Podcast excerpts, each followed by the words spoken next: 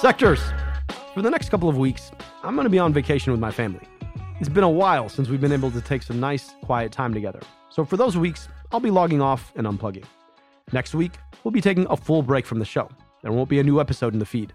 But for this week, I want to share with you an episode from our first season that aired back in 2019.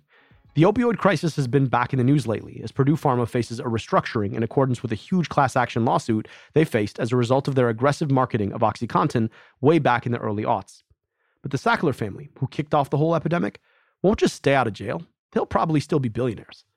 But the opioid epidemic wasn't the first major drug crisis to hit America. A few decades earlier, crack cocaine hit America's streets. But the response to crack and the people America held responsible could not have been more different. In season one's episode, A Tale of Two Crises, we cut deep into this dynamic the narrative surrounding opioids and crack, and the way that race and poverty shaped public policy as a result. And today, we're airing that episode for you. For listeners who've been with us since the start of America Dissected, you'll remember that season one of our show was a bit different. It was a bit more of a documentary than the interview series you're used to today. For listeners who've joined after season one, I hope you enjoy the style. We put a lot into it. Remember, we put this together back in 2019, so some of the current facts may have changed, but the underlying narrative is one we tragically continue to see time and time again in this country. All right, friends, on to the episode. I'll see you after the July 4th holiday. I don't think I need to tell you this, but there's an opioid crisis roiling our nation. A nationwide epidemic is killing hundreds of thousands of people all across the country every year. We're talking about the opioid crisis. For nearly two decades now, the opioid crisis has ravaged our communities. First, it was opioids in the form of prescription painkillers. Then, it evolved into opioids in the form of heroin. And now, it's opioids in the form of fentanyl. The crisis keeps growing, it keeps evolving. We're nowhere near putting it to an end. Millions of people and their families, from Washington to Florida, are dealing with addiction. Thousands are dying in our communities. And the family that kicked the whole thing off to line their pockets, the Sackler family, through their company Purdue Pharmaceuticals and their prescription opioid OxyContin, still walk free, sponsoring ritzy art at places like the Met. But for what it's worth, our politicians seem to be at least trying. Your heart just goes out to these families. It is our responsibility to care for the most vulnerable in our society. We need to create a society where there is hope, where there is actually uh, a vision of how someone's life can improve. So, by now, you've gotten used to our MO in this series people ignoring science, government ignoring people, bad stuff happening. But when it comes to the opioid crisis, government is finally starting to get its stuff together. I am directing all executive agencies to use every appropriate emergency authority to fight the opioid crisis. Politicians on both sides of the aisle are seeing that people affected by opioids are just people in pain. And we have to treat addiction that way. I mean, don't get me wrong. They're not doing nearly enough, like not even close to enough. But for the love of God, they're at least starting to move in the right direction. Thing is, it's about damn time. See, the opioid epidemic isn't our first drug crisis, not even close.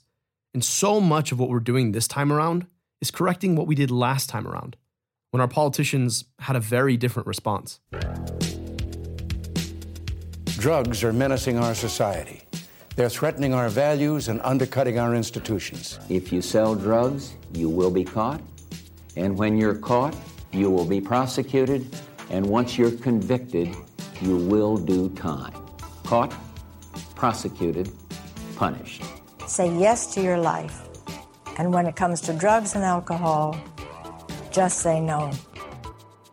The story of the opioid epidemic isn't just the story of one drug, or failing rural economies, or of Big Pharma's drug pushing greed. Those stories are all part of it. But actually, the opioid crisis is just a chapter in a much longer story, the rest of which we seem to have conveniently forgotten, or are just choosing to ignore.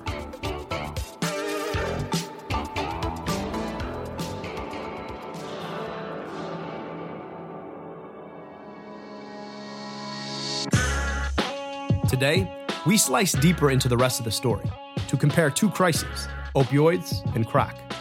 The similarities and the differences and the consequences laid bare by our government and society's response. This is America Dissected. I'm your host, Abdul El Sayed. Tell me about what it's like to, to be in the midst of an addiction. Can you tell me a little bit about what that's like, how it feels on the inside? Wow, you know, I haven't even felt that feeling in a long time. And when you said that, I, I only thing the first was shame and guilt. You know, um, you just have so much pain that you wish you could disappear. You wish no one could see you. That's Gloria, born and raised in Brooklyn, New York. Gloria refers to herself as a grateful recovering addict. In order to understand what people with addiction suffer, I asked Gloria to sit down with me to share her experiences with addiction. See, too often, when we talk about addiction or talk about drug crises, we neglect to center the most important voices those of the victims, the people who've done battle with addiction. They have a lot to teach. I like to make sure people understand that not everybody goes and uses drug with the intent of being no good or not contributing to society. They, you know, could just be having a good time. I think I liked getting high initially. I think I thought that I could handle it because I didn't get drunk like my friends or I could smoke more pot than other people. So of course, when it was time to party at another level, I was ready for that as well. I tried it. And, you know, six months later, I'm still, you know, seeking that, that hit and not realizing that I'm knee deep in something that I have no idea how I'm going to get out of. It's almost like undescribably in quicksand. You know, you might feel like you can move and get around, but you just keep sinking. You couldn't recover before you were just out there running after it again. So you, you, you let yourself go. You couldn't care about people who you truly loved, and there was no way to show them because your mind was focused on your next hit. Gloria, like most people suffering addiction, was desperate to climb out of the quicksand. I was always trying to get clean. You know, my friend had a joke with me. He said, You always stopping. You just can't stay stopped. so, yeah, it was one of those things that, you know, when you're educated, you're sort of like your, your own barrier because you think you can do more than you can do for yourself. So, in the beginning, I used to, you know, play with myself and think, you know, I don't have to use. Um, and then every time I would go back out, it would get worse. I'd end up somewhere further into the dark hold because I was now running and, and not wanting people to know. Every time I'd look at my mom or I'd come down from getting high or being um, off a run, I knew I had to stop. So I wind up doing three detoxes and two rehabs. My second stint in rehab uh, really saved my life. Gloria got clean nearly 30 years ago. See, Gloria never struggled with opioids. She survived crack addiction. Gloria's been empowered by her experience, which she uses to empower others. She's the executive director of the Coalition of Positive Health Empowerment, cleverly abbreviated as COPE. Gloria's work centers on ensuring that underserved populations get the quality care they deserve for their chronic conditions HIV, Hep C, substance abuse. She never thought she'd stay in the community where she grew up, but her experience changed all that. She's there, doing the work to help people, because she understands. Many of the people that Gloria serves today through COPE aren't using crack. They're addicted to opioids. But addiction is addiction. Though each person's journey is unique, addiction doesn't discriminate, even though people do. If you just look at the comparison of how it was viewed from a, a, national response was one was to attack and be punitive and you know punish people for having an illness and even in how it was labeled um, you know, the crack epidemic and then it's the opioid crisis, right? So if you look at just words, one breeds uh, empathy and the other one is sort of saying this is a nuisance that we have to deal with. And I think the protocols and the policies follow the same sentiment. How we name a thing changes how we respond to it.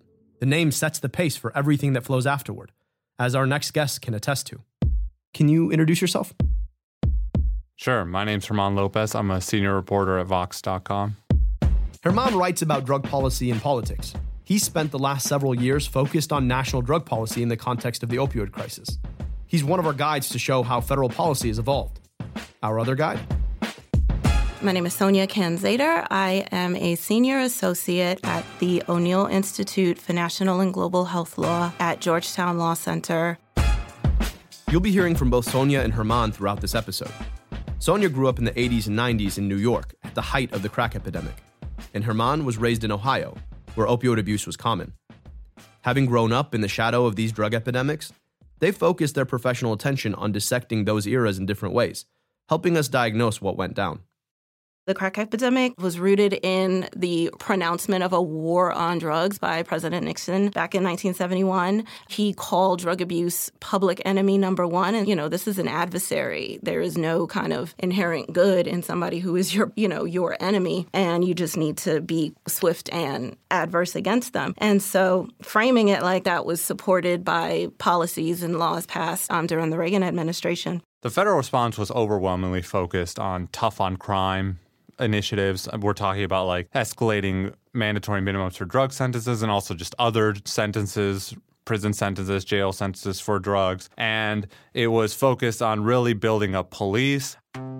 I mean, there's this speech by President George H.W. Bush where he held up this, this bag of crack and then basically just demonized everyone involved with drugs. This, this is crack cocaine seized a few days ago by drug enforcement agents in a park just across the street from the White House. It's as innocent looking as candy, but it's turning our cities into battle zones.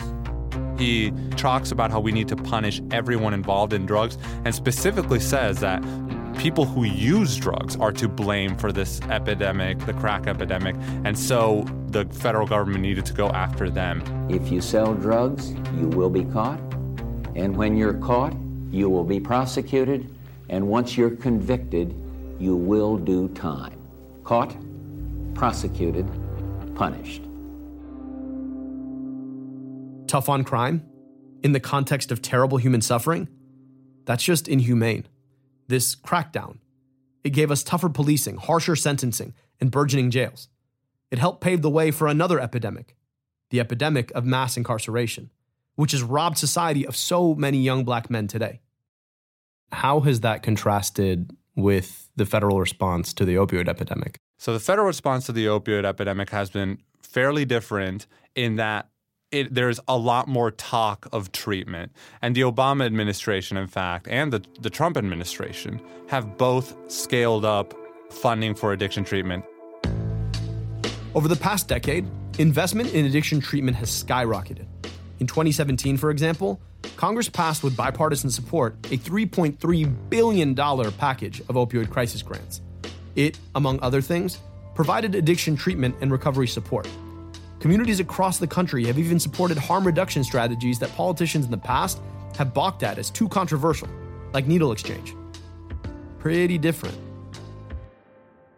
Rather than focus on policing, prison, and punishment, we're funding treatment and support. In fact, one of the, the cliches at this point in this drug crisis is you can't arrest your way out of this problem. You, you hear this at practically every level of government, down up from like the president to Congress people to local police chiefs. It's, it's a cliche that you hear time and time again, and it really shows the contrast to the 80s and 90s. This difference in narratives and approach, it was reinforced in the media you can look through some like old TV news clips of the time, and the way that they talked about crack and how it's this terrifying thing that makes people violent. A drug so pure and so strong, it might just as well be called crack of doom. I mean, everyone, just from like local newspapers all the way to like the TV news to the New York Times, you saw these kinds of reports everywhere. The opioid epidemic, on the other hand, I mean, there have been many, many, many stories written about in just this very sympathetic framing of, hey, look at this person. They got addicted after they had like a sports injury and they were prescribed opioid painkillers. And yes, they eventually moved on to heroin or fentanyl. But if only someone had helped them before that point, if only they had gotten this addiction treatment before that point, they might not have gone down that path. These dominant media narratives echo and reinforce the rhetoric of politicians. Remember that Bush 41 speech? Contrast that with how politicians, even Republican politicians, talked about opioids a few decades later. The people that you're closest to from law school are those people who are in your first year study group. Um, one of the guys that was in my study group, he was running one day um, in his normal routine. He hurt his back. The former governor of New Jersey, Chris Christie, he had this speech that went viral a few years ago where he talked about his friend who got addicted to opioids and alcohol and uh, eventually died as a result of that. And so he went to the doctor because he was having trouble working. He was really hurt. And so he said, listen, we're going to give you some treatment, whatever. But in the meantime, just to help you get you through, we're going to give you Percocet. Help numb the pain. And it's a really compelling story. You can tell that Chris Christie was really moved by his friend's experience and seeing his friend just fall into his addiction. That they found him dead in a motel room with an empty bottle of Percocet and an empty quart of vodka. He had everything. He's a drug addict and he couldn't get help and he's dead. And so we need to start treating people in this country, not jailing them. We need to give them the tools they need to recover because every life is precious. Every life is an individual gift from God. And we have to stop judging and start giving them the tools they need to get better. But one reason that he was able to do that is because he knew this person. This was an addiction crisis that had hit his community because it is starting to affect their inner circle or, you know, their constituency. That's when it suddenly became a problem. And so what we're seeing now is when it becomes a problem to them, then it becomes a problem, period. Approaching the opioid epidemic more as a public health concern. That substance use disorder is an illness. The about face is striking. A crisis hitting home. An ability to put yourself in the shoes of the person suffering empathy. And just like that, it's no longer a problem for law enforcement. Now it's a problem for public health. That leaves us two questions. First, is there something deeper behind the difference between these reactions? And second, what impact did our response to crack have on the opioid epidemic 20 years later? We'll look for answers after the break.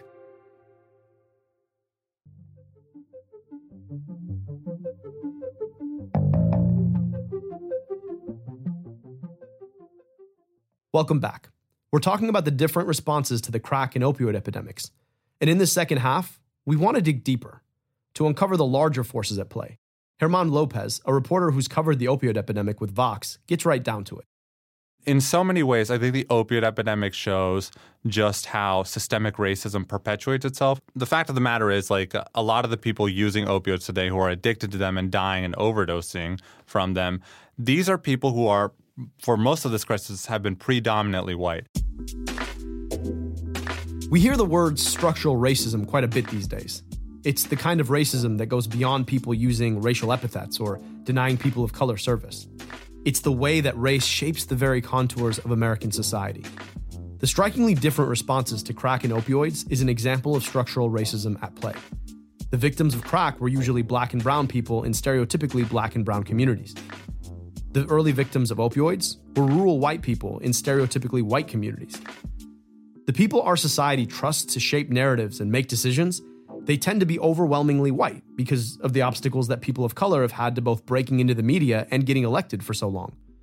And so, when the same disease hit two different communities, there were two very different responses. This shaping of narratives and responses, it's how structural racism works, creating and perpetuating racial inequity and it has a long history in shaping narratives about drug addiction. After all, it's easy to see the other as morally compromised, the kind of person who, quote unquote, falls into something like that. Here's Sonia Canzater of Georgetown Law Center again. This country has a history of, I guess, associating uh, drug policies or laws to marginalize uh, ethnic groups. Saw it kind of in the turn of the 20th century when it started to become apparent that heroin was a very uh, addictive drug and it, you know this opium and heroin scourge in the united states was kind of dumped upon chinese immigrants who on the west coast who were um, running opium dens and things like that. And yes you know that drug did originate in certain parts of the world but it was definitely not the case that they were the only ones using it in this country. In fact, you know, opium was used medicinally, it was put in, you know, products, and everybody was using it. With marijuana, marijuana was kind of in the 30s and 40s, it was popular with Mexican immigrants and African Americans in the music scene and the jazz scene. Then, as time went on, with the, the hippies, the counterculture in the 60s, and so it was used to marginalize those groups that the government thought were um, counter to the moral messaging and so like what they wanted the American culture to portray. Epidemic after epidemic, we've associated drug use with people of color. As we just discussed, the war on drugs, waged largely against black people in urban communities, has had dire consequences, devastating whole communities. But structural racism can also come back to bite you in other ways. There's at least one side effect that doesn't get talked about as often If we had addressed the crack epidemic in a public health framework, chances are we would not be dealing with the opioid epidemic as badly as we are today. If you imagine we were like, okay, let's build up our addiction treatment infrastructure, let's really do that. Let's commit all the resources to it, the tens of billions of dollars, um, whatever is necessary, then we would have this infrastructure today where people who get addicted to opioids could have just gone to these treatment centers. And they probably would have been run just as well as like hospitals and, and if they're state of the art would have been just great. It's just kind of an interesting dynamic because like racism is self-defeating. If if we had built this treatment infrastructure before we would be in a much better place today. Like German said racism is self-defeating our failure to empathize with those suffering addiction during the crack epidemic, to leverage a public health approach to support those individuals who are suffering, it may have helped pave the way for the opioid epidemic we're struggling with today. Truth is, the war on drugs led us on a decades long distraction tour away from the central causes of drug epidemics to begin with, which Gloria Searson, whom you heard from earlier, has seen time and again firsthand. What do people get wrong about how we ought to deal with drug use and addiction? It's the sister of mental illness. You know, something's not quite right, and you just may need a little tweaking to fix it. And all your life, you've probably found things to do that. And sometimes they just escalate. All of us are dealing with some mental health issue. Now, whether it's debilitating us or prohibiting us from having a quality of life is different. And I think if we start there, we'll start to understand that, you know, everything gets little nicks and bruises and you need tweaking along the way, and everybody's not perfect. So we gotta first deal with mental health, get people, you know, stably housed, you know, give people a real chance to have, you know, the American dream. These are people who are, for whatever reason in their lives, probably not doing well. They might have some sort of emotional, mental health, economic, whatever issue, and drugs are a means to alleviate those problems people who have this, you know, have substance abuse, they have a they have a problem. They need to be prioritized. They need to be taken care of, not thrown in jail and just kind of forgotten about. Sonia brings up an important point. Our prisons and jails in this country have become the repository of our failure to deal with mental health problems.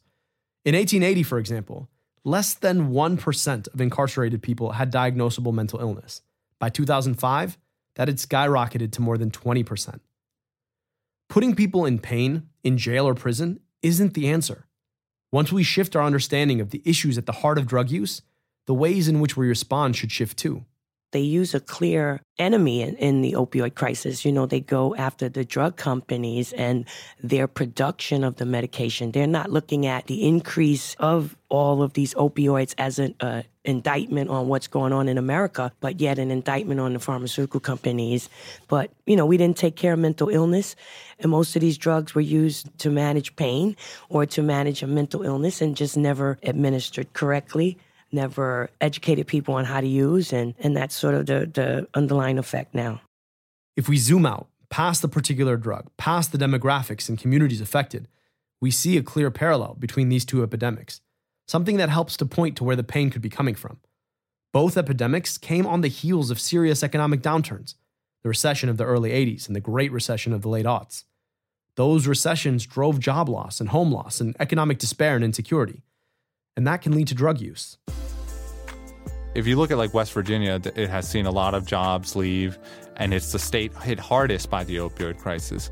If you look at some place like Baltimore, which has also also has really high opioid overdose death rates, even though it's predominantly black, and it, it doesn't get as much attention as a result. But I think it's also um, notable here because Baltimore suffering from this opioid epidemic, and it's also had this job flight in some areas. Uh, if you look at some of these communities, they clearly never have recovered from the damage that globalization caused. That despair is the the barrel, like the, the powder keg ready to explode. And these drugs then come in and, and cause it to explode. At the end of the day, drug use will continue. The problem isn't a function of the demographic of people who use or with the type of drug they use. And the solutions aren't either. What we do know now, though, is that we'll never be able to police or incarcerate our way out of drug use or the mental illness that drives it. We have the opportunity to do this time around what we failed to do last time prevent the next drug crisis. And that means destigmatizing drugs. Drug addiction isn't a moral failing, it's a disease. We've got to keep finding the humanity in people who are affected black, brown, or white. And that means we've got to break down the structural and institutional stigma of drugs, overgrown police forces, and private prison contracts that continue to devastate black and brown communities. With the money we save by deconstructing these institutions of mass incarceration, we'll start to build the infrastructure we need to take this epidemic head on.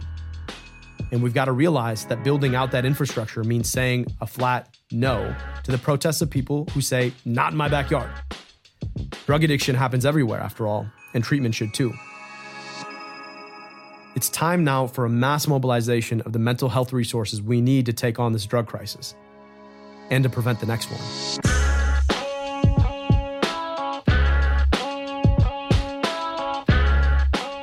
I hope you enjoyed that episode from season one. You can binge all 10 episodes wherever you get your podcasts. I'm off next week, but we'll see you back here on July 6th. From all of us here at America Dissected and Crooked Media, have a fantastic holiday. Oh, and don't you forget to pick up some of our new merch. We've got two new lines of t shirts, including one with our cover art and one with a simple message safe and effective, like your vaccine.